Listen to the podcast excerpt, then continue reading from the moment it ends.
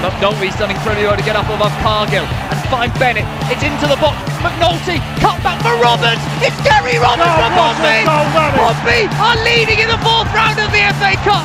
Mark McNulty, but a good change by Doyle. For McNulty on the edge. Mark McNulty Oh, scores yes. for Pompey.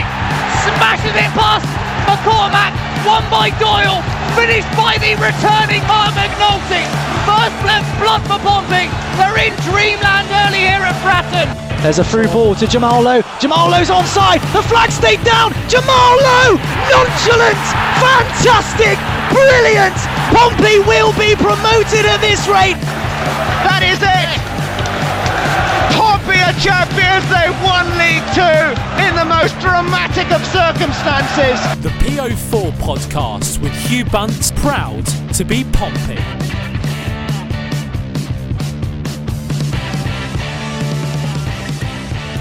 Hi, Pompey fans, and welcome to forecast episode 146. Well, there's not much to play for, but the Blues remain unbeaten since we last spoke. Joining the podcast today is Freddie Webb. How are you, Freddie? Oh, not so bad, Hugh. Yeah, it was nice to see you on Saturday for the Lincoln game. Really enjoyed that one. Um, had some weird fluey cold thing that I'm still suffering from. And yeah, I felt like death on the Sunday. And that was probably about as similar as the players felt after after the Monday game against Morecambe. Because my God, that was that killed off the season, unfortunately. I was all excited uh, suddenly. There was that little little thing after the Lincoln game where they battled back to 3-2 and I thought, you know what, there's a there's the smallest of small chances, even though I thought it wouldn't happen, but now that glimmer's got away and we're in the rare position of having games that don't really matter that much for the rest of the season.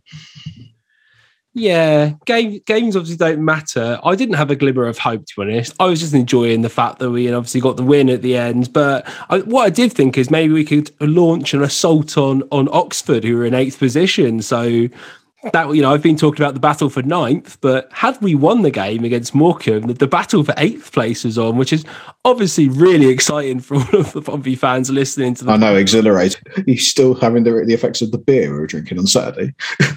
I didn't shake that off particularly quickly, and uh, obviously I got a little bit ill afterwards as well. So it's it's in our in our voices a little bit, but we're still going to bring this podcast to you, even though we're not quite on top form, Fred. But we're going to bring some energy anyway, aren't we?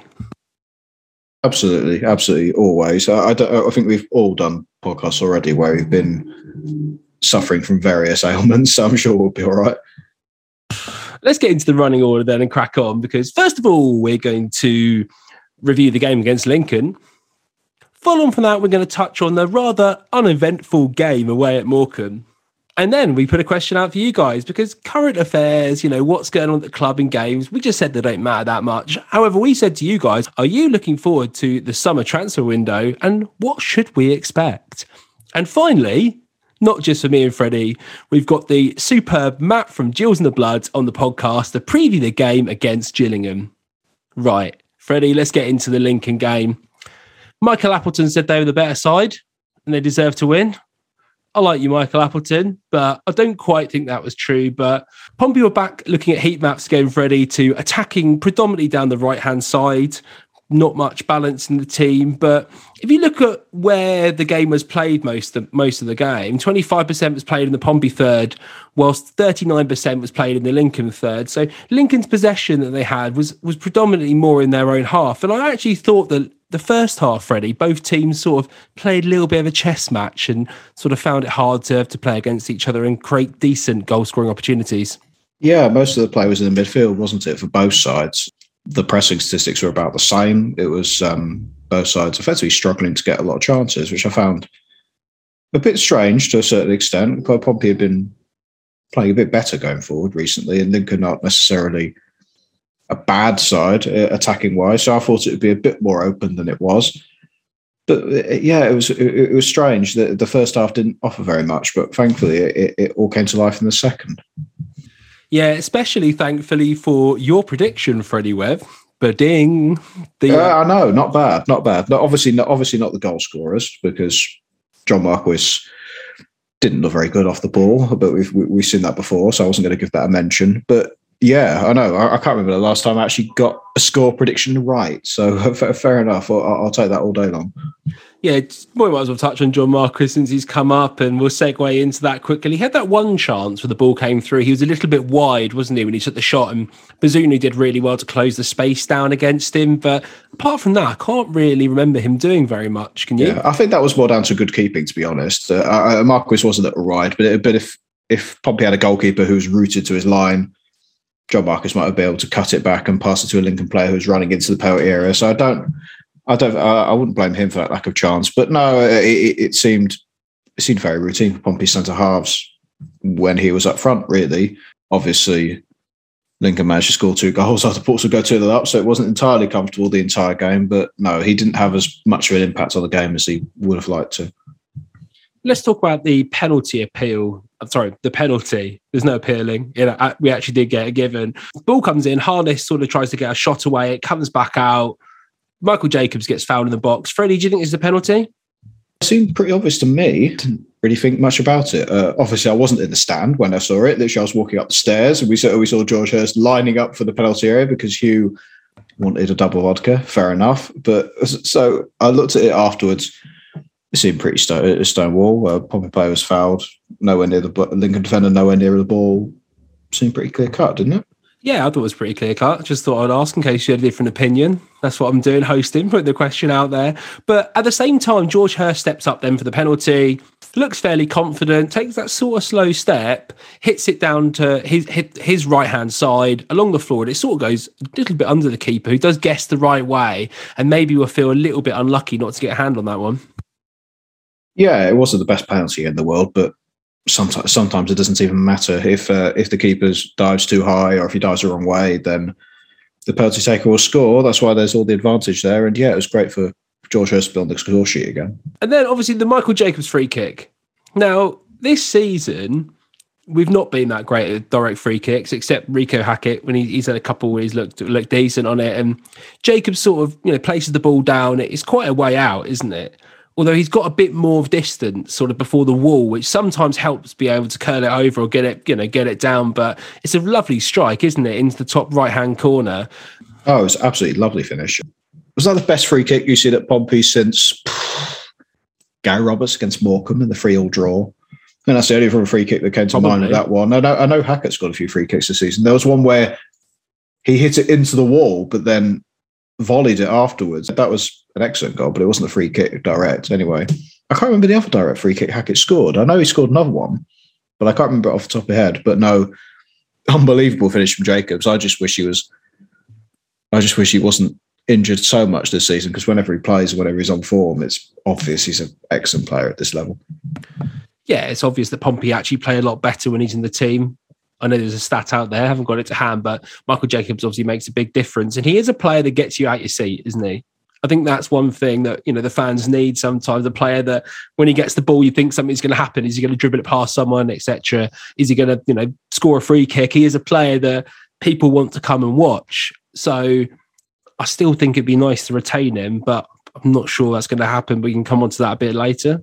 Yeah, I, I don't see it myself uh, to be honest. As much as I'd want to, I just think there'd be there'd be clubs in a better position in League One and even the Championship that'll probably offer him much more than what Pompey want to, really. So I don't see it myself. It would be nice, but yeah, sorry to bring the bring the mood down already, but yeah, I, I don't see it going back into the game, then I suppose Lincoln moved the ball nicely down the right hand side. It looks a little bit like Robertson and Raggett slightly caught sleeping when the ball comes in on the inside. It's quite a nice little through ball to the player there who hits it sort of second time or whatever and then gets that on goal. Do you think we could have done a bit better there defensively, Freddie, in order to sort of shepherd the ball out and not lose the marker? It looked like Robertson and Raggett no one quite picked him up in the middle. Yeah, uh, yeah, but Ted, I think it was Ted Bishop who scored the first goal. Yeah, he was he was in a lot of space but it but it was a nice low cross to him uh, from I didn't see who assisted it. Very professional of me. Bear with me. Uh, Norton-Cuffy, thank you.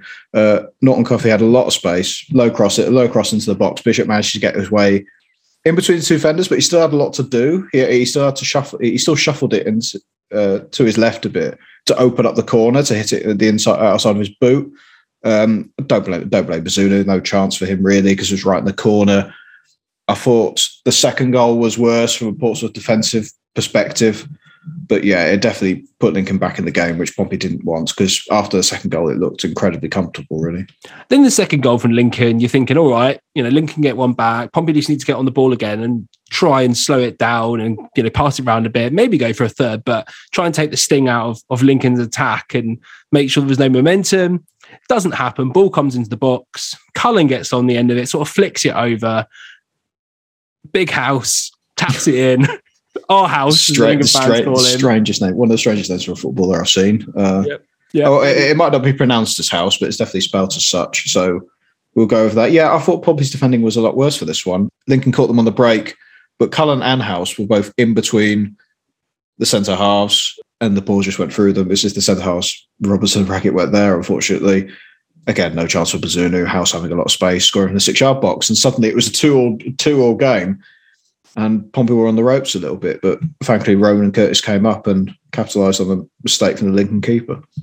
yeah. and If Sean Raggett just blasts it on target, keeper fumbles it. Awful piece of goalkeeping, to be fair, from the Lincoln keeper who can't spill that out directly back in front. But maybe he's not expecting Ronan Curtis to pop in, take the ball, fires home. Pompey end up winning it 3 2, bang, bang. Ronan Curtis striker should do, and he follows the ball in from a shot. And, you know, that's you go to the dirty areas and you get rewarded.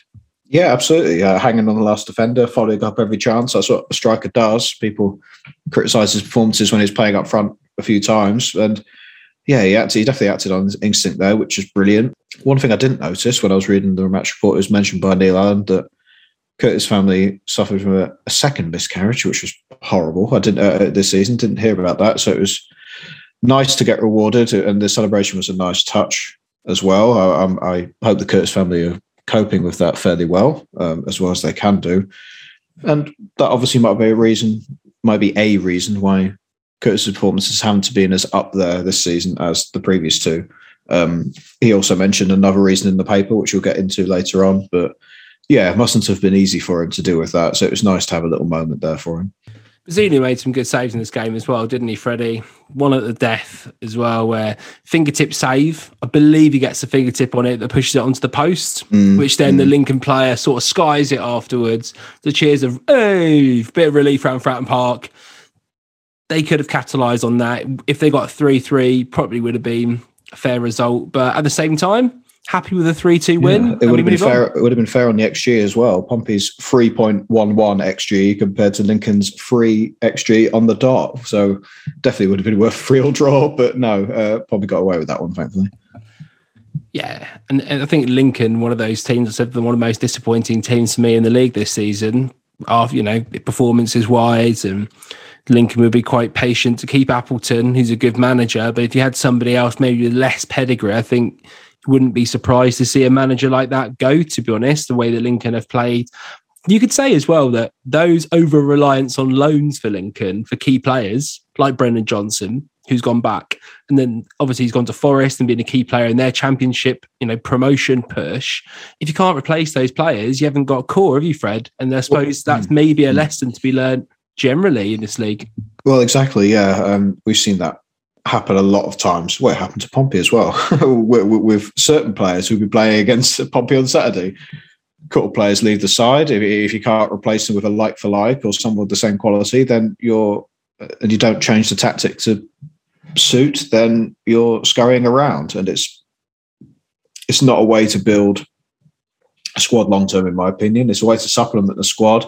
And if you if you bring in a few players to get the squad over, if the squad's playoff ready, and you bring in a few loan players to get them over the line, it works wonderfully. Um, but if you if you're reliant on them for most of your team, then you can't really plan long term because again, you're, you're going to have to. They'll be gone within a year if it doesn't work, and then you're looking to replace them again. Yeah, let's move on to the Morecambe game. Let's get this bit out of the way, Freddie. I don't want to dwell on this game too We much. have to talk about the Morecambe game. We're going to talk about it. I just don't want to dwell on it. There's a difference there, mate. I have more micro elements of the game against Lincoln I want to discuss. But first of all, fair play to the 800 odd Pompey fans who made the trip up to Morecambe. It's incredibly difficult to get to. It's pretty much on the coast of the Lake District. Saw some people having a bit of fun by the seaside. Very nice that they enjoyed that. From my perspective as a northerner, you, you, you take ages to get to Blackpool, then you take an hour longer to get to Morecambe. So that's how far away it was from my, my end when I lived up there. But no, fair play to the fans who went up there, who managed to make the journey. It was just a shame the performance didn't match it. Gavin Bazunu again, man of the match. Do you actually think if we didn't have Bazunu in goal, that you know we could have potentially been on quite a long losing or at least winless streak Freddie Webb? Well, potentially. No, it's quite obvious at the point that he's player of the season, just with the amount of saves he's making. Sometimes it doesn't show up in the analytics with his prevented goals or his or his expected goals saved above replacement, whatever it is, because some of the shots that he's saving are low xG they're like curling shots from 25 yards that are going in the corner, but Bazunu manages to claw them out, and the stats go, "Oh, that was a low xG chance. There's no way he should be scoring that in the first place." But you just watch the games; he makes a key, seemingly a key save or two every single game. There was a double save against Stockton in this in this one. The, the shot from Arthur Gnahoua, which he tipped onto the post, that was one of the best saves he's done. Low to low to his left it didn't look like he got a hand on it at first, but it was obvious that he did, and he gave himself a fist pump, which he should do more, to be honest with you. Yeah, he kept us in this game, kept us in countless other games, and he's a major part of a defensive unit that's kept a lot of clean sheets, even though it was chopped and changed around due to formations and certain defenders being there and not. But again, it's just it's just a shame that the midfield and the attack didn't match in this game, and it was quite obvious looking at the numbers. There was Pompey's 0.57 expected goals, uh, two shots on target, which was grim, and only having eight deep completed crosses and passes to compare to Morecambe's 12 and Morecambe 1.98 expected goals, which is grim. Uh, I know Derek Adams said he should they should have won four or five. Yes, uh, yeah, Hughes giving a symbol which I can't replicate to the young viewers at home. But yeah, I think we all have our opinions on Derek Adams. I don't particularly like him very much, but he was writing in one way that Morecambe definitely deserved uh, deserved to win the game. Pompey didn't play very well at all. I thought they were rather slow in midfield. I know it's easy to harp on Shaun Williams and especially Ryan Tunnicliffe, that pairing, but that midfield pairing doesn't work. I really don't think it works. And there were a few times where Pompey counter attacked. I think George Hurst had a couple of opportunities where he had passing opportunities, but he chose to shoot just little things like that as well, which didn't help. And it just made people think even even after Pompey scored uh, the goal that they would only they were only going to win that game one 0 which I'm sorry against Morecambe, you're against a relegation candidate. That shouldn't be the case if you're vying for promotion on the last few games of the season. Yeah, I suppose just quickly touching on strikers. First of all, you see Hurst take that take that shot. Sometimes when you're a striker, you're not getting very many opportunities given to you. You get sort of half a chance and a sniff at goal, don't you? And you think, "Fuck it, I'm just going to go in his head." Thank God, and then has a shot, and it immediately yeah. immediately goes into row D or whatever it is at Morecambe's ground. that's that's nearly the roof, isn't it? well, yeah, good point. I was uh, that was just you know guessing at which row it was. Yeah. Um, and then you think about another shot. It's not from a striker, but the goal from Sean Raggett, a little turn and shoot. That was pretty. That was pretty impressive. Wasn't oh, that it? was prime Benjani. That was against Derby County.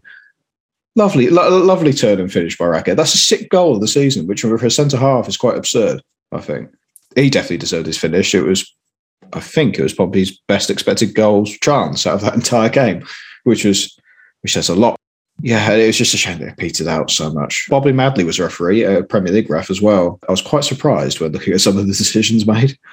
Yeah, what do you think about their goal? Corner comes in the box. Baz sort of gets it, spills it. First, I thought Bazunu just spills it. When you look at the replay, you do see Stockton in front of him, which is what striker should do, with his elbow out, bent over. And I think he does make contact with Bazunu as well which matters. And it's not as if it's a random shove from defender to striker. Usually, referees protect goalkeepers, and if anybody goes and touches a goalkeeper, then they give a foul. That's just nowadays what we've been used to. I think the problem is we've seen them given and we've seen them haven't, and there's not a lot of consistency in the football league. It entirely depends on the referee and what day it is. So yeah, even even though it may have been a bit harsh, Pompey might have gotten away with it. They didn't perform well enough anyway. And I know Danny Cowley went out in the press afterwards and absolutely slammed Bobby Madley for his performance as well. Um, not the biggest fan of that, to be honest. Um, I'm more uh, it, it, for, for Kenny Jackett of all his faults. He didn't blame the referee for an entire game of why why his side lost. I think there were a lot more issues than the refereeing performance in that game. I think. Yeah, I think that's a little bit scapegoating on that one because it's not like we were robbed of like various penalty decisions and like it wasn't an onslaught on the Morecambe goal, which is like only been prevented from you know bad refereeing decisions or penalties given against us or so I think that I think that's a little bit of frustration potentially. And as we said, two shots on target didn't create much. Raggett ends up scoring a goal. It, the midfield for me, as you've already highlighted in the centre, when you can't win the ball there effectively and you can't sort of build any momentum through the middle and create any chances, then you're not going to win games. And, and Morecambe had high percentage of uh, duels, uh, offensive and, de- and defensive on the ground. Pompey were much better in aerial duels, but they just, whenever they had the ball in the ground, it was taken off them or they were too slow in the build up and it broke up a lot, which was very disappointing, I think. Yeah, yeah. So it's one of those games that I just think, why are Pompey so shit away from home, Freddie? Compared to at home? Is it just a they're motivated by the Fratton Park crowd getting behind them a little bit, or they just don't travel well? Last season it flip flopped round randomly, and we couldn't do well at home. But you know, historically we've always been better at home. Uh, and last season there were there were no crowds in away games, so there was so that edge was taken away for the home side anyway, because usually there's an edge there. I literally don't know what it is. I think it's almost random. Sometimes it's tactical setup because obviously I think Danny Cowley sets up more conservative than normal at certain away games, like we saw against Ipswich. But this was Morecambe, and we needed the win. We needed to win all of our games uh, for the rest of the season to have any chance of promotion. Um, I don't think it was the setup. I think it was just poor performances and the rotation. I think because I feel like the more the side rotates in general, the worse the performances are due to the fact the squad is not not as deep as it has been over the last few seasons or so. I mean, if you look at the difference, 21 games played at home, 12 wins, five draws, four losses, 1.95 uh, points per game as per footy stats. And then you look at our away form 22 games, six wins, so half the amount of wins, eight draws, eight losses, 1.18 points per game. Now, obviously, teams generally on average win more games at home. That that's fair enough. But half the wins is is pretty shocking, isn't it? Uh, I need to look at that for a comparison for the rest of the rest of the teams in the league. But yeah, it doesn't. It, it pointing out to me it doesn't seem like good reading. Let me just go through the last five: win, win, draw, win, win at home, draw, loss, draw, loss, draw away from home if you pick up a couple more wins there on the average over the season, you've got to think that that's how you get into into a playoff position. If you can't pick up points or wins away from home, then you're not gonna you're not gonna get into a playoff place, are you? No, you're not. You have to eventually. It doesn't matter which team it is and how they set up. Certain, certain away games worked out. There was a bit of luck there. Gillingham away, for example, there, there was last minute own goal when it looked like the most nil nil game ever envisaged. But no, that that hasn't happened enough, unfortunately add that to the many reasons why the side didn't get promoted. But hey, we, but we can't we can't credit a deflected goal against Gillingham as one of the the benefits of us winning away from home, can we? That's well, that's really clutching at straws. Well, There's oh, well, a flag a flagship luck, away day. I mean, it was. I enjoyed it. I enjoyed it as a fan. I'm just saying from a tactical basis against the Steve Evans side at the time who was struggling. from a tactical basis, it means nothing, but I just enjoyed that one. It's the one that stuck out in my head. So it's over the one that went against Fleetwood when we were struggling with. I don't think, yeah, I think Ogilvie had to play in centre midfield because we were struggling. With we did. I don't think we even had Joe Morrell at that point. Ogilvie over Williams at centre midfield. I won't go that far. Worth a try. All right, let's move on, Fred. Unless you got anything else to say about the Morecambe game, do you? Uh, no, definitely not. Let's move on, mate. Let's talk about some activity from, or interaction anyway, from the owners or Eric Eisner talking to the fans on Twitter. You've got a couple of them to hand, hopefully, because I haven't. Give me a uh, nod. I, I, do indeed. Uh, yeah, because obviously the Eisners are coming to meet Danny Cowley, and they will be at the next few home games. Eric Eisner tweeted while he was trying to sort out his flights being cancelled last minute, so he obviously had some time on his hands. But we'll go through this. Uh, Eric Eisner tweeted uh, today We just got through a pandemic. Not easy on anyone. Building the infrastructure and putting pieces into place. We had to be ready, so we aren't a yo yo club. Stadium infrastructure, new training ground, tons happening. Still believe that's how you build a sustainable, long term, viable football club. And if I said my flight was cancelled without any warning, which it was, I'm uh, I'm sure that would go over well. Lol. I did run into, I did run to another airline en route. Try and sort out try and sort out the nice comments, or try or try to be uh, try to be sort of nice on comments. Well, he didn't word that very well. Try to be nice to him, I think, in the comments. Yes, And that's basically what he's saying. Yeah, give me a bit of slack. Yeah, so because he, he, me 'cause he was messing around with flights every two minutes. I, I have not been there, but I've messed around on trains cancelling last minute. So that's just as annoying. Yeah, my flights have always been fine, to be honest, but that, that's irrelevant to the to the conversation right now. It, it's a difficult one, isn't it? Look, we all know the club needs some infrastructure investment. That is good. Happy with that. But at the same time, I think fans need a bit more on the pitch at the same time from a balance perspective. The one thing I'm picking up from this, Fred, is the discussion about us being a yo yo club. Is it not possible to be building the infrastructure and banking the money from going up from the ch- and down from the championship? And is there a problem being a yo yo club whilst you build infrastructure rather than lingering in the middle of your League One? I think what they don't want is for the club to get promoted, for them to put all the excess money into wages and then just just to be relegated again. And then because you've got relegated, the club has extra motivation to get promoted. So you keep those wages in the playing squad rather than putting it anywhere else. I think that is where that argument is. I think they look at Rotherham and think, why bother? Because of the promotion relegation a lot, even though they have a good manager and good players. And, and I think a lower budget than Portsmouth, actually, uh, maybe off the top of my head. There are there are benefits to it though, because the championship is getting richer, because the Premier League clubs are getting relegated. The parachute payments in the Premier League are getting larger.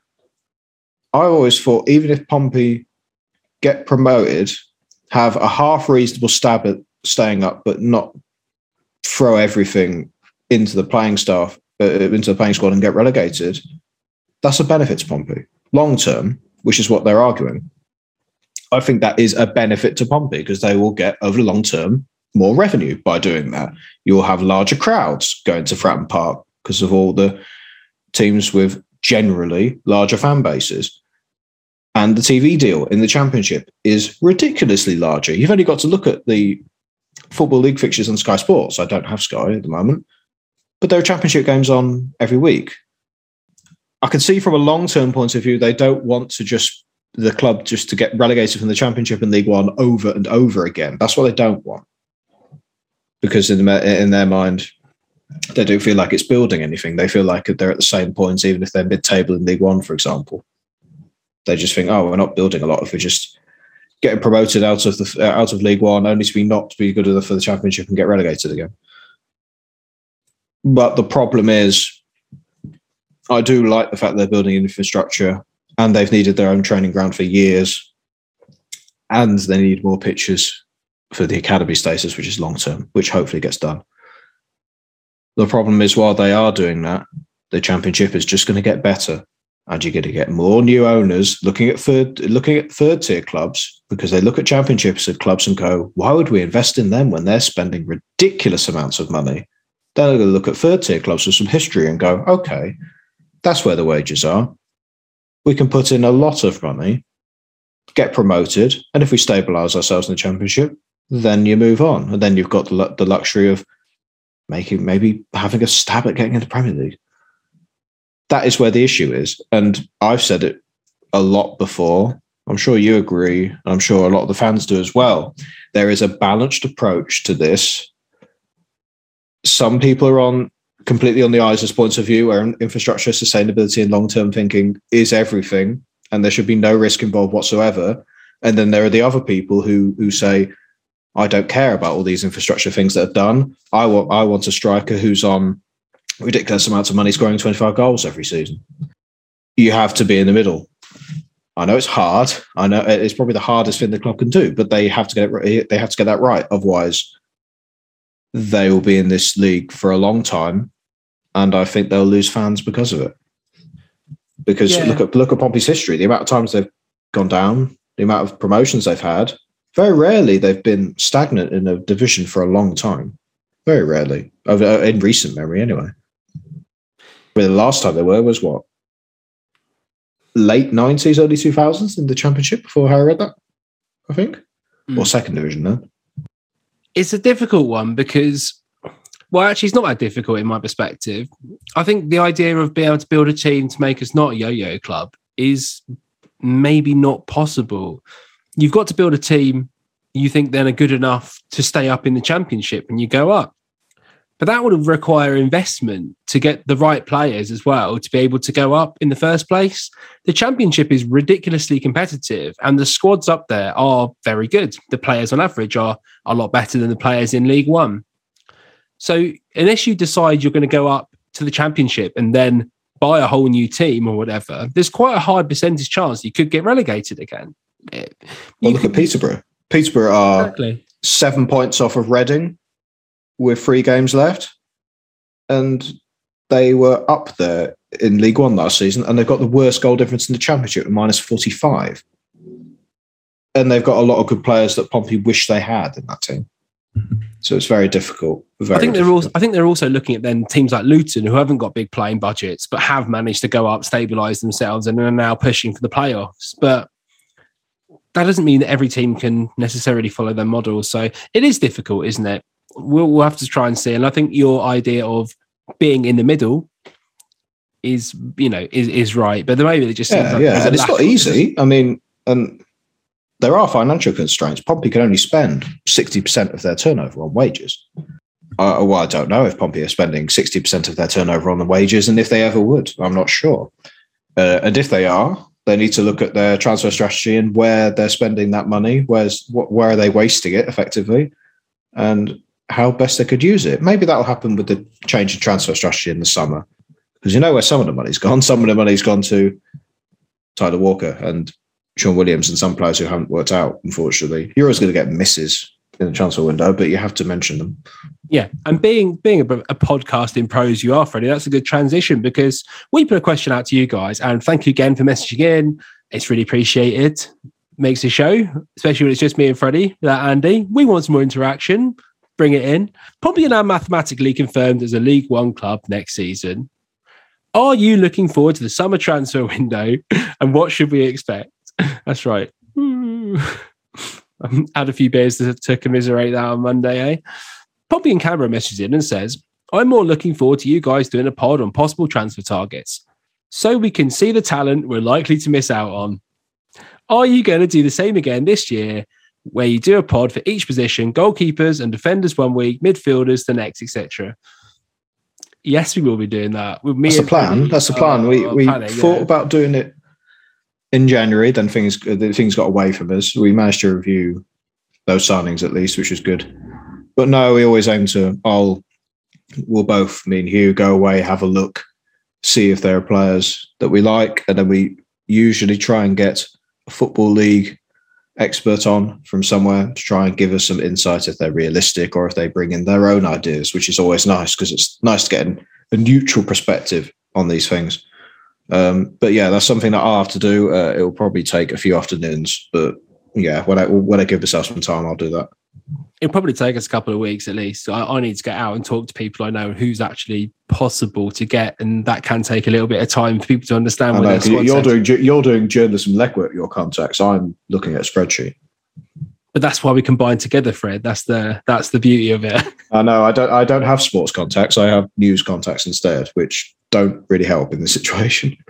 But combined, mate, and then adding in someone who actually knows something to the podcast, a guest actually helps. But yeah, we will be doing it over the summer, as well as other sporadic episodes when we're doing stuff, you know, reacting to transfer news, um, get some interviews, and, and we'll try and do that. We won't be doing it every week, but we will be rolling out stuff over the summer to keep your keep the content up. And I'm sure some of you will also want to be having a little break at some points over the summer from Pompey and then just sort of recharging and and then ready to go again next season. And we'll see what the squad is like. Cowley's Cows messaged it and it says, optimistic about the summer. Summer's very different for Cowley when it comes to a player, staff, knowledge, and prep time. Also, don't need to manipulate wage or wait to start signing early, preventing bidding wars on contracts.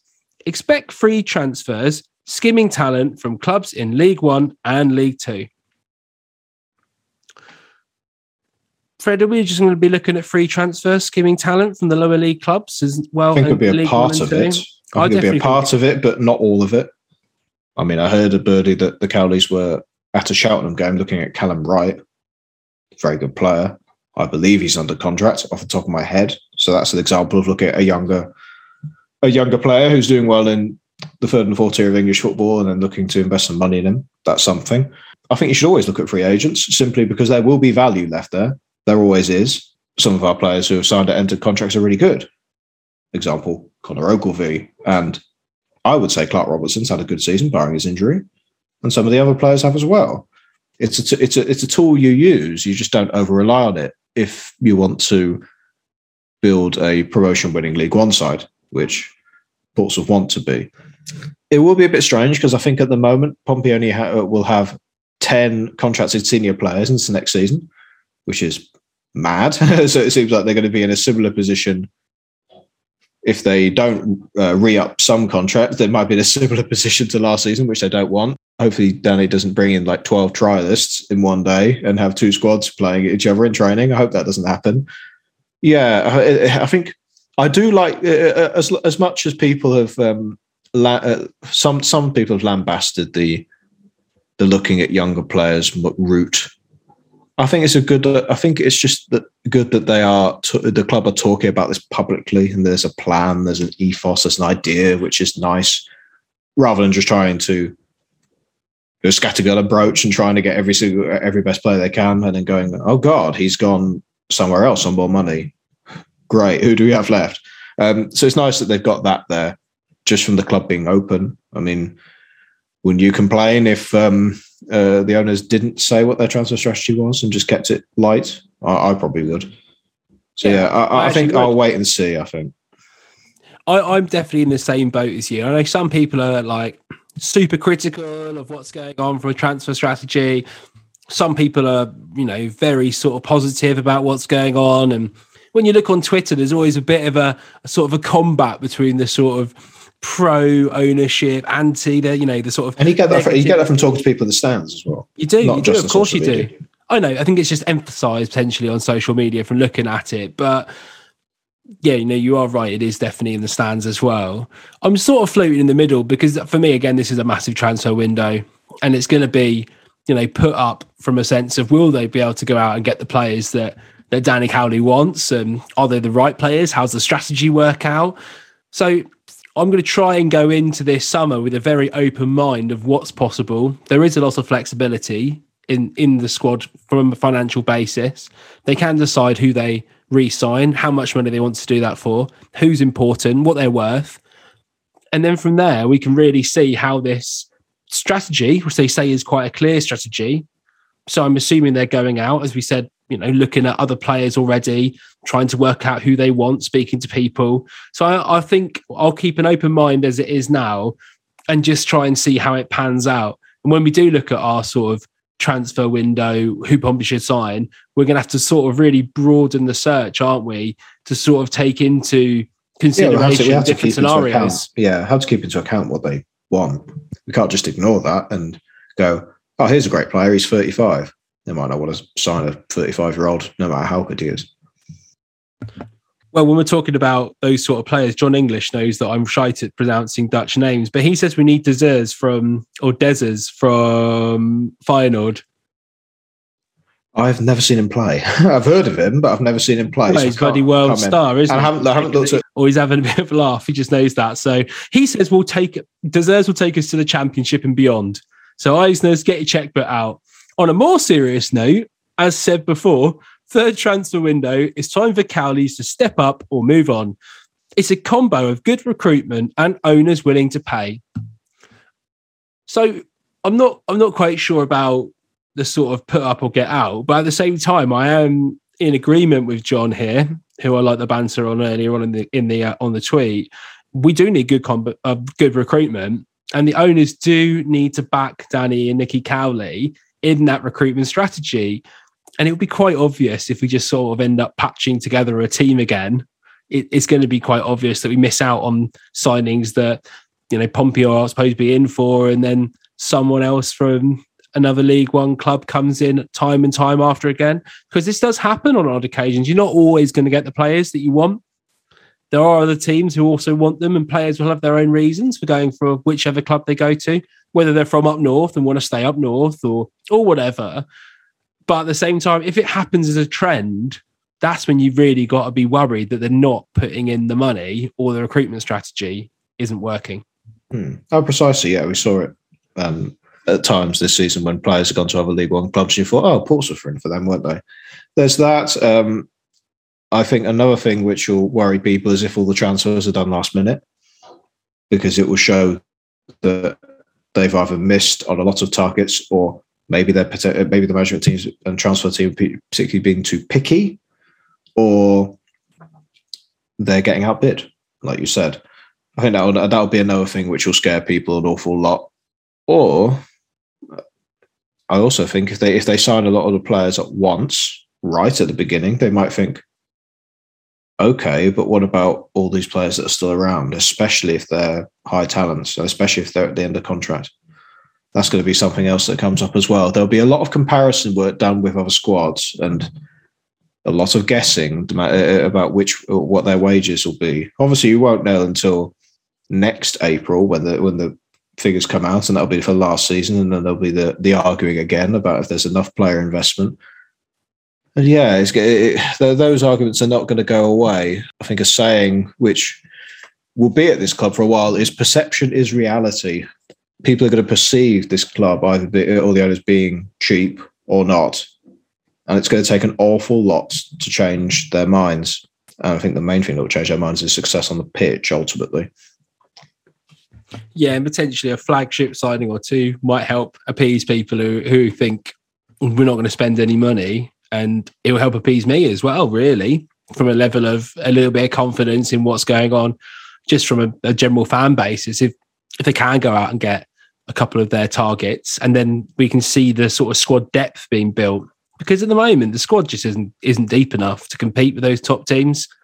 Even when you're playing Tunnicliffe and Williams in the centre, as we said, they're just not good enough. And there wasn't enough backup for when they were injured. So we do need a situation where not just a couple of big signings come in, but good signings from a backup sort of level come in as well. And the squad is sort of filled out. Mm. We're not we're not doing a oh, you know, it's great to be running on a really small squad. Well, it's not really, is it? It's good to have those players, young players in who can come in and, and do a job. But at the moment, it's not really it's not really working like that, mm. is it? Mm. It's just precisely. There was a, there was another part of that tweet that was interesting. Um, the last bit, Cowley putting up or shutting up, effectively, or I'm paraphrasing that. I've heard that from a lot of people. I've heard that a lot of people's opinions on Danny Cowley will be from this summer transfer window coming up and up until Christmas. And if performances aren't there, then some people are saying we should get a new manager in. What's your opinion on that, considering that Jackett had three and a half seasons. It seems like Cowley's had, Cowley would have effectively had two, nearly two, well, nearly two seasons at that point, since he had that small, what, like eight, 10 game stretch in his first stint with Pompey and now this full season. What's your I, opinion on this summer transfer window defining his managerial tenure or not? For me, it is it's more based on how I think they're backed in the summer rather than on the management from a tactical basis or you know. I think there'll always be pressure on managers at portsmouth they're not doing well but i think he's only been here a year or so. Um, i think we, we have got to give him another year and see how it goes. Like I, i'm not going to be impatient i don't think in december. Last word someone's going to now soundbite this and slap it to me in november. But at the moment i'm not I'm not thinking about that. I'm thinking about how much investment the team gets in order to build a squad because we've got rid of a lot of those contracts now. I think there will be pressure on them to, to do well. I think that that comes with it. But for me, it's more about how they're given the money to invest in the squad and build a squad first before I start judging them. Because I actually enjoyed their football much more than watching Kenny Jackett. I, I think as a fan watching their their system play, I think it's been better to watch. However, the results haven't really shown that yet. So I'm hoping over time in the next season, and which is very much what our you know, we spoke to people about them from Lincoln, the guys up there, and from the Stacey West, and said, "Be patient, and it will come to fruition." So, I'm hoping next season goes well, and then we can put this sort of uh, discontent to bed, maybe, and, and sort of Yeah. get behind them. Potentially, potentially. I, I prefer the style of football as well. Obviously, some people mentioned some of the blowout performances and some of the games where Pompey didn't have a sniff going forward. Well, I saw enough of those under Jackett, and it's similar. Yeah, I'm willing to give it at least another season, depending on how it goes. I'm not one of those people, and I always go for if you want to sack the manager, who are you getting instead? And I can't think of an obvious candidate already. So, Steve Evans is about Freddie.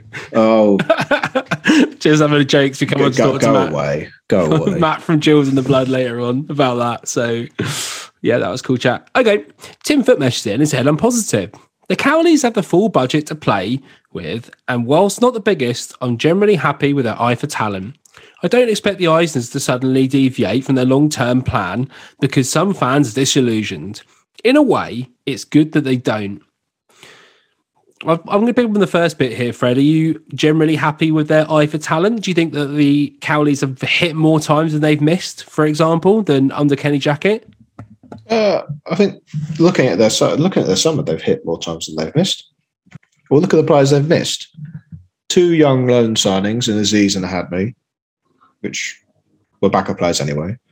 I'd say Williams is a miss, considering that I thought he would be a deep line playmaker that would control play, and he hasn't done that as much.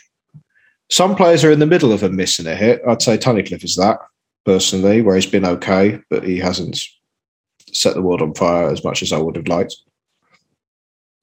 But then some players have hit really well. Morrell, Carter, Bazunu, Ogilvie. I'd say Robertson has as well. I'd say Romeo did in the early of the season. I do trust their eye for talent more than Jackett's eye for talent, definitely, because it fits their style of play really well. And yeah, I I'm I am willing to give them another summer, and hopefully they're backed enough to uh, uh, show their talents to the fans in the stadium. I don't expect the Eyes to suddenly deviate from their long term plan because some fans are disillusioned. No, they don't give a monkeys about fans being disillusioned.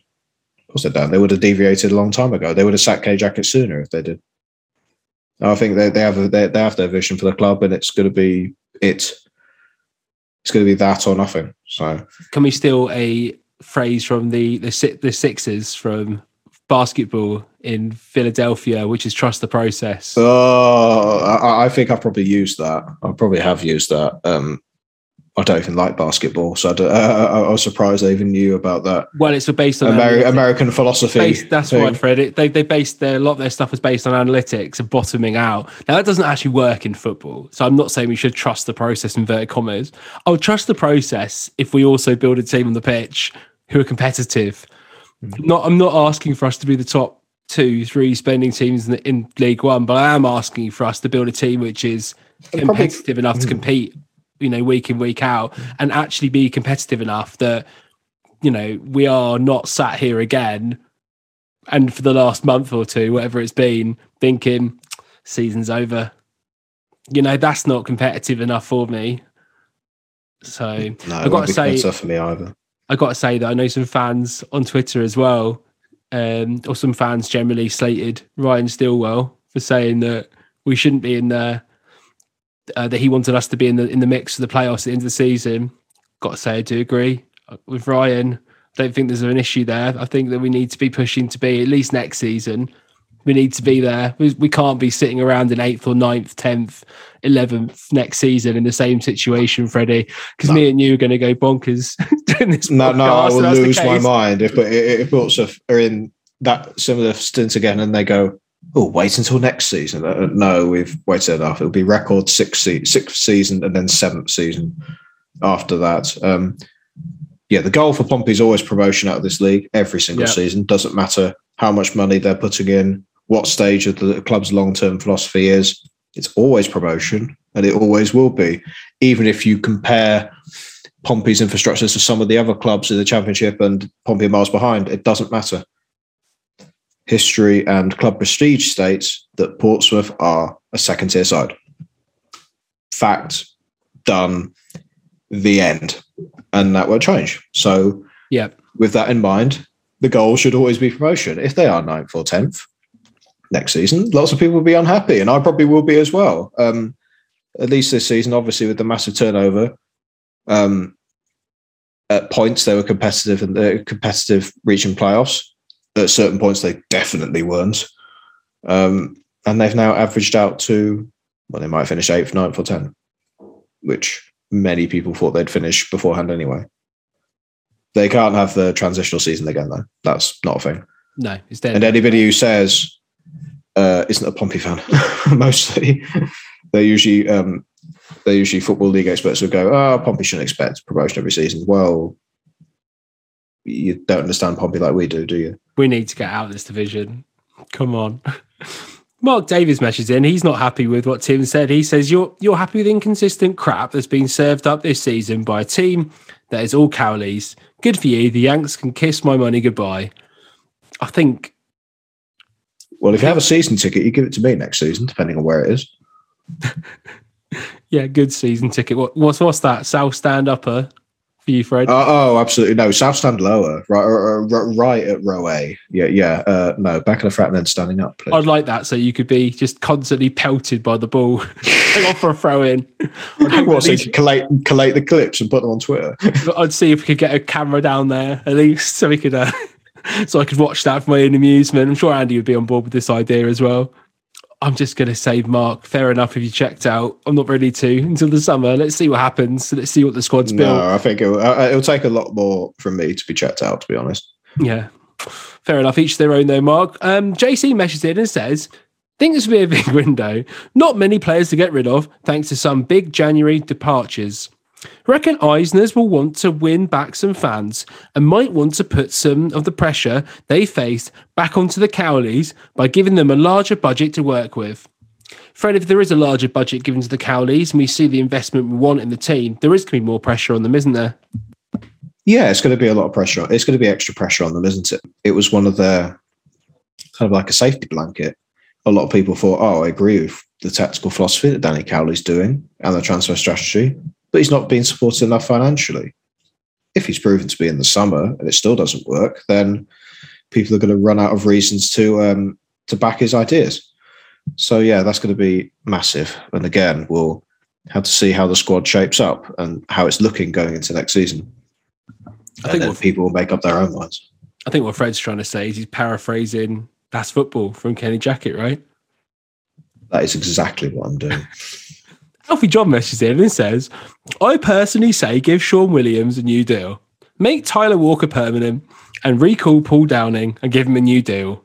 Alfie, I could not agree more with you, mate. what what that podcast over. Freddie slow clapping. He, he agrees. Or was that golf Brilliant. clap? Brilliant. like, like light in the mood, Alfie, like it. Justin K meshes in and says, How could you not be excited if you're a fan? You never know what could happen. I'd be less than excited if the summer transfer window goes badly, though.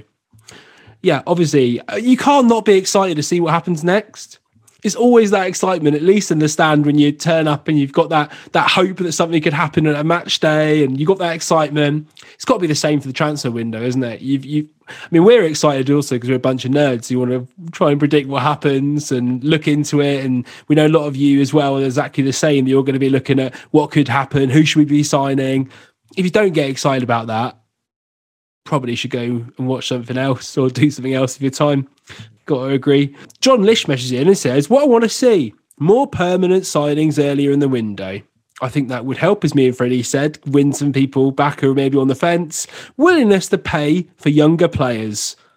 Again, that's going to be a bit difficult. We'll touch on that in a second. Any loans must improve the first team, Bazunu, Carter, etc., rather than fill out the squad. Less loans used. Any loans must improve the first team. It is good to get players in of that class that you can't usually get, Fred, as we've already mentioned. So that's true. But I'd like to see the core players signing for the team, not on loan, but permanently, so we can develop them further and and reap the benefits from that. Surely. Absolutely. There are many reasons for that. You build partnerships on the pitch and you get assets for the football club. It's just, it's how you build a successful team. I do like some of the, I did like some of the loan signings this season, Hurst, Romeo, Carter. They've worked out. And if you bring in one or two that supplement a good team, that's brilliant. That's exactly what the loan market's for. You just don't fill your team with them because you have no long term planning at that point. Yeah, I think you're pretty good there, John. Jamie Parkinson messages in and says, Everything you said, John. There you go. If that's not a seal of approval, I don't know what is. A, ring, a ringing endorsement. A endorsement? That's a lot better put than me, mate. Thanks everyone for messaging in. I think we've sort of gone over that pretty well, Fred. So let's move on to the next part of the podcast. We spoke to Matt, returning guest, friend of the show from Gills in the Blood, to preview the game on Saturday against Gillingham. We spoke about the changeover in manager from Steve Evans to Neil Harris. We spoke about the sort of the lack of goals and you know what's going on at Gillingham. But here's everything you need to know about Saturday's game at home to Gillingham. All right, I'm here with Matt, returning from Gills in the Blood. And Matt, thanks for coming on the show. Appreciate it, mate. Really uh, appreciate the uh, the invite again. Yeah, and looking forward to talking about um, Saturday. Well, looking forward to probably the wrong word for me at the moment, considering our position compared to yours. I'd rather be sitting here right in the middle of the table. The anonymity of, of a ninth, tenth, or eleventh place finish would, would suit me down to the ground right now. But such is life. Yeah, it's message to some Pompey fans there, isn't it? To be not too too glum about being right in the middle of the table there. But yeah, no, it's been interesting for Gillingham this season. Obviously, you had Steve Evans in charge, and he had a very sort of you know particular way of managing and a sort of style. When he went, I think a lot of fans around the league were a bit worried about what kind of manager you're going to get. But you bring in Neil Harris, he's obviously you know a class manager in a sense, you know, good name and the kind of person you think would potentially be able to keep you guys up. How's Neil done turning you guys around? And do you think he's the man to keep you up? He's been brilliant.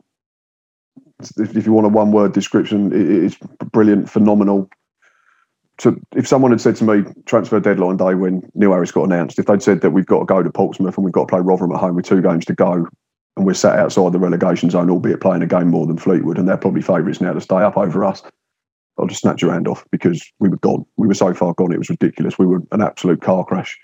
I said throughout Steve Evans' two years in charge that I never thought we'd be in any sort of danger in terms of relegation with him in the job. Um, injuries, COVID played a part.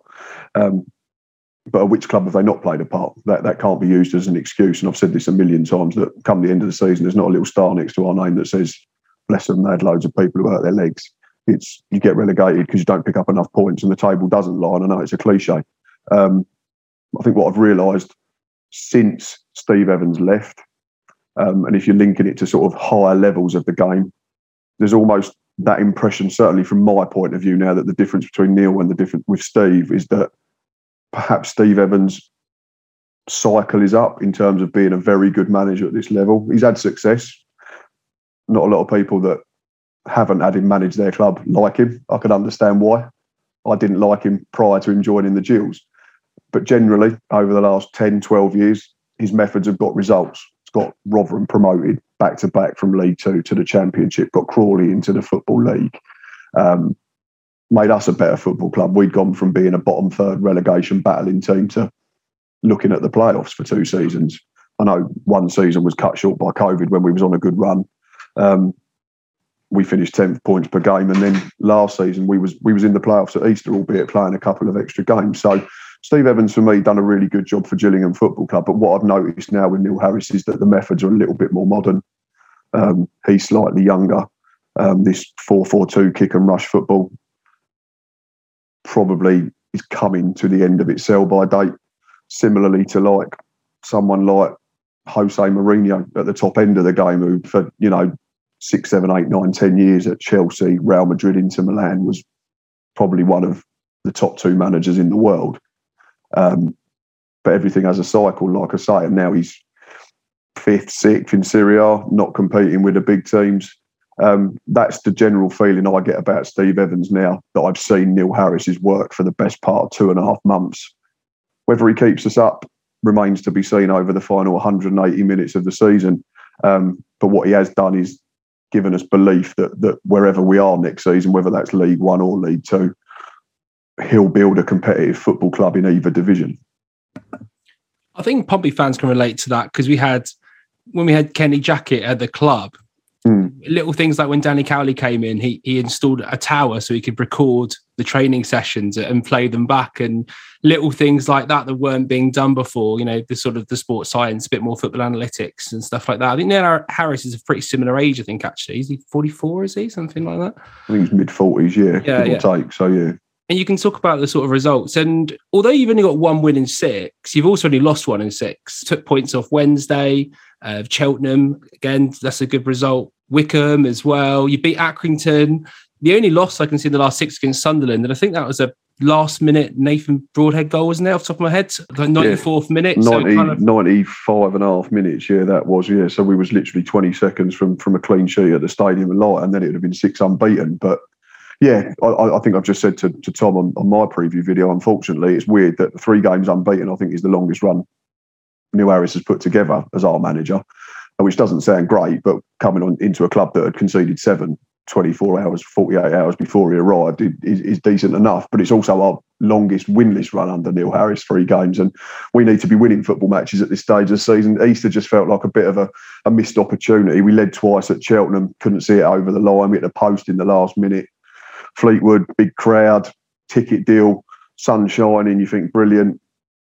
I think us as fans, as well as the players, suddenly realised that for the first time in ages, we were favourites and there was probably a bit of pressure on us, which we've not had throughout Neil Harris's time because we were so far adrift when he took over. Now all of a sudden, the hunter was becoming the hunted almost, and I think we just froze a little bit. I think the players froze a little bit. We was the only team trying to win the game. Don't get me wrong. Fleetwood offered us absolutely nothing. We could have maybe been braver, sacrificed the centre half a bit earlier before the red card, and try and gone and win the football match but they always say if you if you're not going to win football matches, make sure you don't lose them. My only concern now is that that Fleetwood need just a point from Saturday against Wimbledon or their game in hand, albeit against Sheffield Wednesday next Tuesday, to go above us because their goal difference is a lot better. So I'd say we're probably underdogs to stay up now. Obviously, a lot of Pompey fans will be thinking about one certain player who's playing for Gills. So I'm going to get that question out of the way now. Why is Ben Thompson going to score a hat trick against Pompey on Saturday? I don't care as long as he does. um, he's been very good for us, and I know there was a lot of Portsmouth fans, sort of, you know, varying degrees of anger and humour and banter, replying to the Gills social media feeds when it was announced that he was joining us, and I even had Millwall fans tweeting me or messaging me saying Ben Thompson can keep you up. He's that good, and he shouldn't be playing in League One. He took a few games to get going, but that was probably because of the fact that he'd not played a first team game since September. So obviously under 23s football nowhere near coming into a side that's you know battling for its life. Made his debut at Ipswich was decent, but you could tell he needed to get minutes. He's got better and better the more he's played. Uh, He's a very very good footballer in terms of work with the ball and also work without it. He's not afraid to put in a shift. He's not afraid to run towards his own goal. He's got real ability with it. And one thing that I've noticed is that considering his size and his stature, incredibly difficult to get off the ball when in possession and also wins his fair share of headers for a bloke who's probably only five foot five, five foot six. He's half decent in the air as well.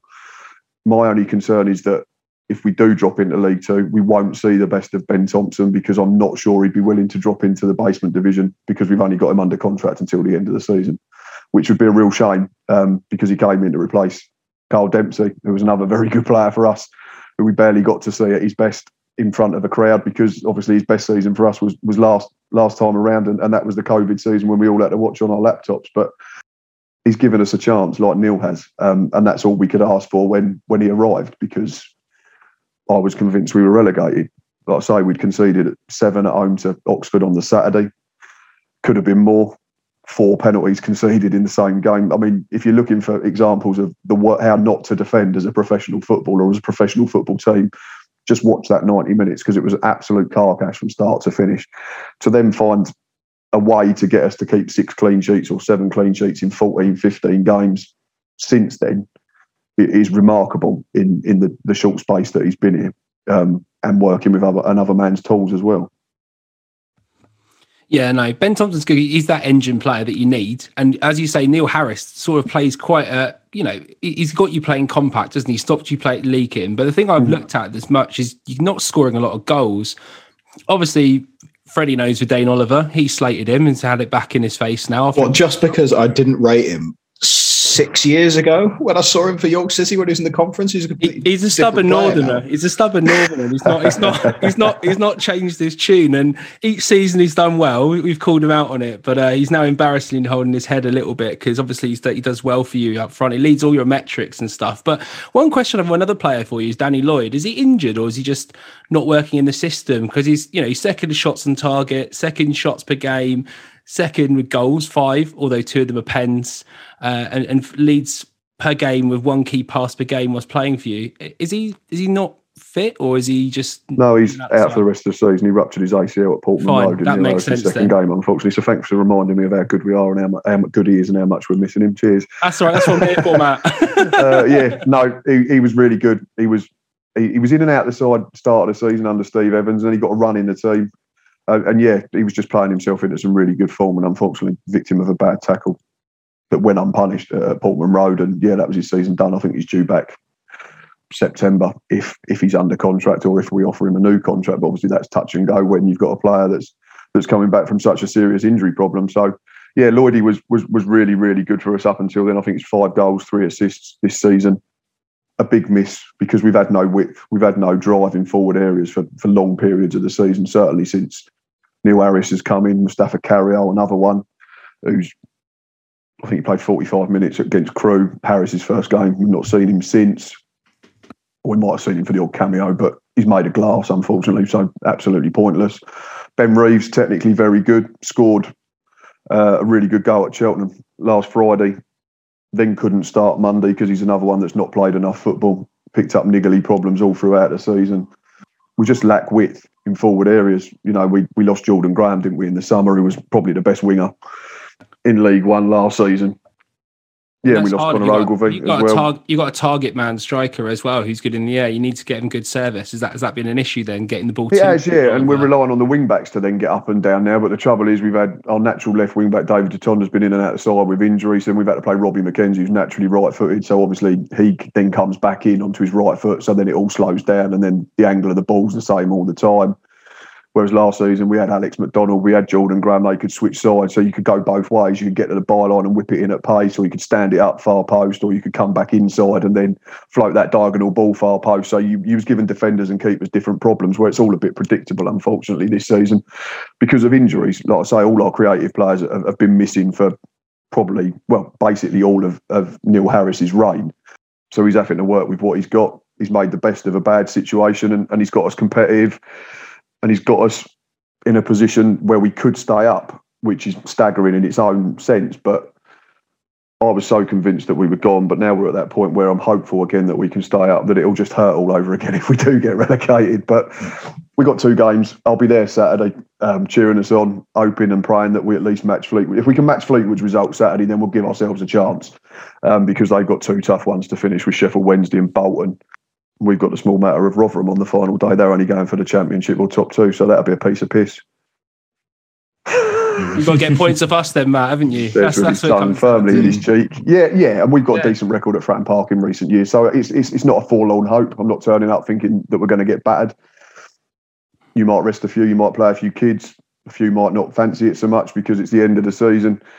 I think you can only finish sort of in three or four different positions based on where you are now. You're not going to go higher than eighth, really, or seventh. You're not going to finish below eleventh. I think eighth is the mathematically possible. So it's not like there's a lot riding on it. But the trouble is, you've taken 14 points from the last 18 at home, and apparently Tom reliably informed me that it's um, Danny Cowley's best run at Fratton Park since he's been in charge. So we It shall see. But again, I think a lot of Pompey fans would like us to to rest players and, and try and play some of the young players in the team. I, I don't Yeah, know if great. Danny, play all the kids is absolutely fine. All the 15 year olds, 16 year olds, Yeah, got yeah. no problem with that at all. let's call the guys back from Bognor who just they've played the Yeah, derby, yeah, do that. That'd now. be good. Yeah, they probably called- deserve a start. I've seen a lot of football down there. Yeah, yeah, that'd be good.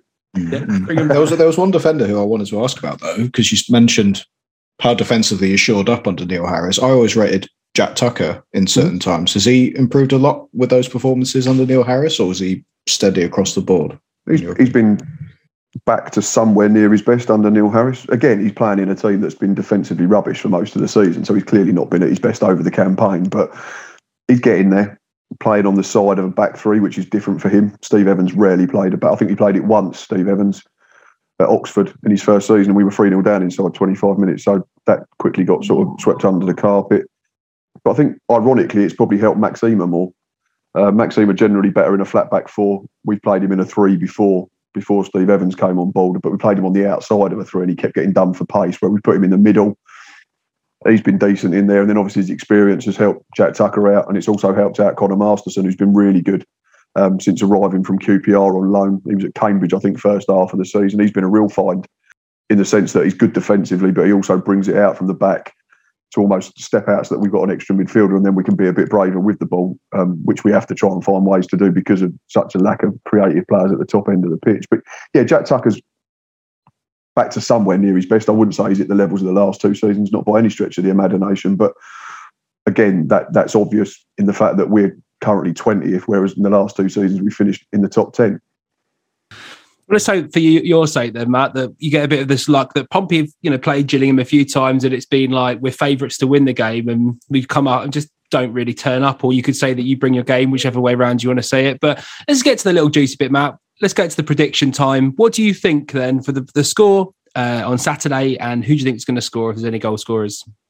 It's, it's tricky from my point of view because like we said, you you boys have got nothing on it, so you can just think about right. We can go and try and win the game. We can play without pressure. Whereas, unfortunately, whether we want to or not, we're going to be looking at what's going on at Fleetwood versus Wimbledon. We're going to be looking at what's going on in the Morecambe game, and obviously, if there's goals in early game, goals early for Morecambe or Fleetwood in their games, we might have to change our approach because we don't want to be in a position where we have to win on the final day and rely on Fleetwood getting beat. We want to be in a you know a decent position before that that final game kicks off. So it's I think it's game situation dependent more than ever.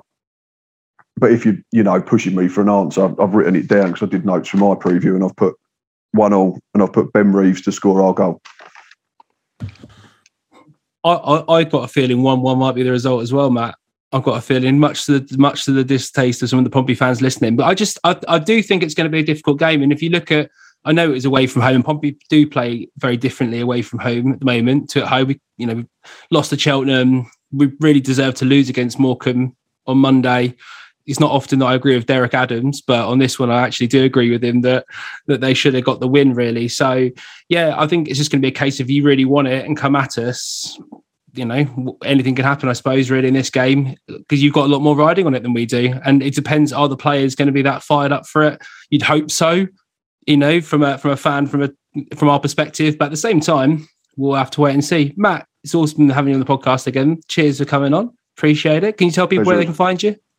Uh, yeah, we're on we're on uh, Twitter at Gills in the Blood. We're on Instagram by the same name. Um, and YouTube, obviously YouTube channel. If you if you want to go and check us out, that'd be great. Drop a sub, that'd be brilliant as well trying to get to 2,000 subscribers, hoping and praying that, that we don't drop into League Two because I'm going to have to spend a whole summer doing some research because we've been in this division for a decade now. So I kind of know what I'm talking about in terms of the clubs and the players in and around League One, but it'll be a whole new experience for me. So yeah, there's two reasons why I'm praying that we don't get relegated. But yeah, if you can go and check us out, that'd be great fun will do. You have to make all, all new contacts as well. Find out content creators for all different clubs. I feel your pain there, Matt. That's a. Mm. I've, I've, I've thought about that if we get promoted, but it doesn't seem like it's going to be happening at the moment. So yeah, I have had safe as houses for another season. Me, I'm mm. stressing out. It's not even going the right way, is it? You don't mind doing it if you're going into the championship, but dropping into League Two, and yeah, like I say, it'd be a completely new experience for me. I'll be leaning on some. Uh, EFL experts like Gabe Sutton and the such probably for some help um, for the season preview. But yeah,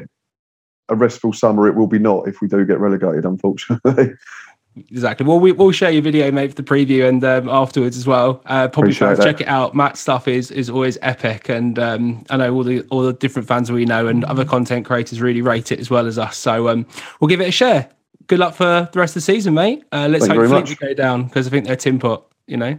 Who plays? Oh, yeah, Captain, I agree with that. Who plays Captain Pugwash goal goal music? Eh? oh, that, yeah, that's that's the worst of it. That's the single reason I want to go. Down. Also, also going, going to that stadium, even up north, was a trek. So I don't want to do it. I don't want to do it ever again. Exactly. Petrol's expensive at the moment, and Gillingham's closer, right? exactly. Exactly. There you go. What a reason to save us. That's it, Danny Cowley. All right, mate. Cheers. Thanks a lot, Matt. No worries, mate. Thank you. Take Thanks. care.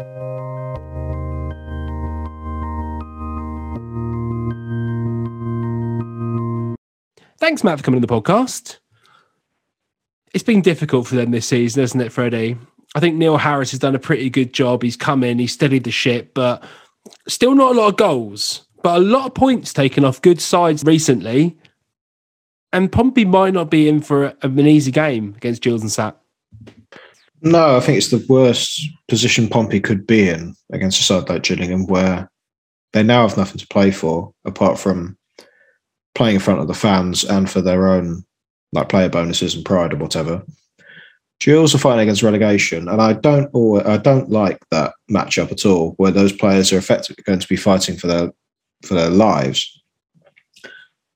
So that innate advantage makes me think that Gills will get a result, which is sad. And we don't know what side Pompey will put out. They might rotate it a tiny bit. They might play some of the younger players. I don't know. They might not. But the onus is on Gillingham to get a result, and uh, that doesn't bode well for Pompey, in my opinion. You know, Vadaine Oliver's going to get one, Fred. Your arch nemesis from your. Well, I, and so is Ben Thompson, because he's ex Pompey. We, we know this already. So you think there's going to be more than one goal for Gillingham in the game? Is you given away a part of your preview? Sorry, part of your match. Well, prediction? I have, yes, but we'll we'll see what happens. Pompey are pretty solid usually defensively, although it's been a little bit more lax, isn't it, in recent weeks? But the goals have come, so I take that at home anyway let's just get down to. We did a lot of covering on the game when we spoke to Matt. So, Freddie Webb, I'd like to know your score prediction, please, for the game on Saturday and who's going to score apart from Vadaine Oliver and Ben Thompson. Uh, I think the will get a positive result given the circumstances. I'm going to go with a two-all draw. Thompson and Vadaine Oliver, obviously scoring for Gills. And for Pompey, I'm going to go with Ronan Curtis and Marcus Harness? I'm going to go with Matt, but a 1 1 draw. For Vadaine Oliver and Hayden Carter to get a 1 1 draw. Uh, long range screamer or header? Uh, bicycle kick, banana kick, scissor kick, score off his knee from a corner. Why not? Someone actually puts a good delivery into the box, and then we score from a corner most unlikely way, Gillingham raising their fists in the air in anger because we never score from corners statistically, and it would happen to happen to happen against them. But I don't know.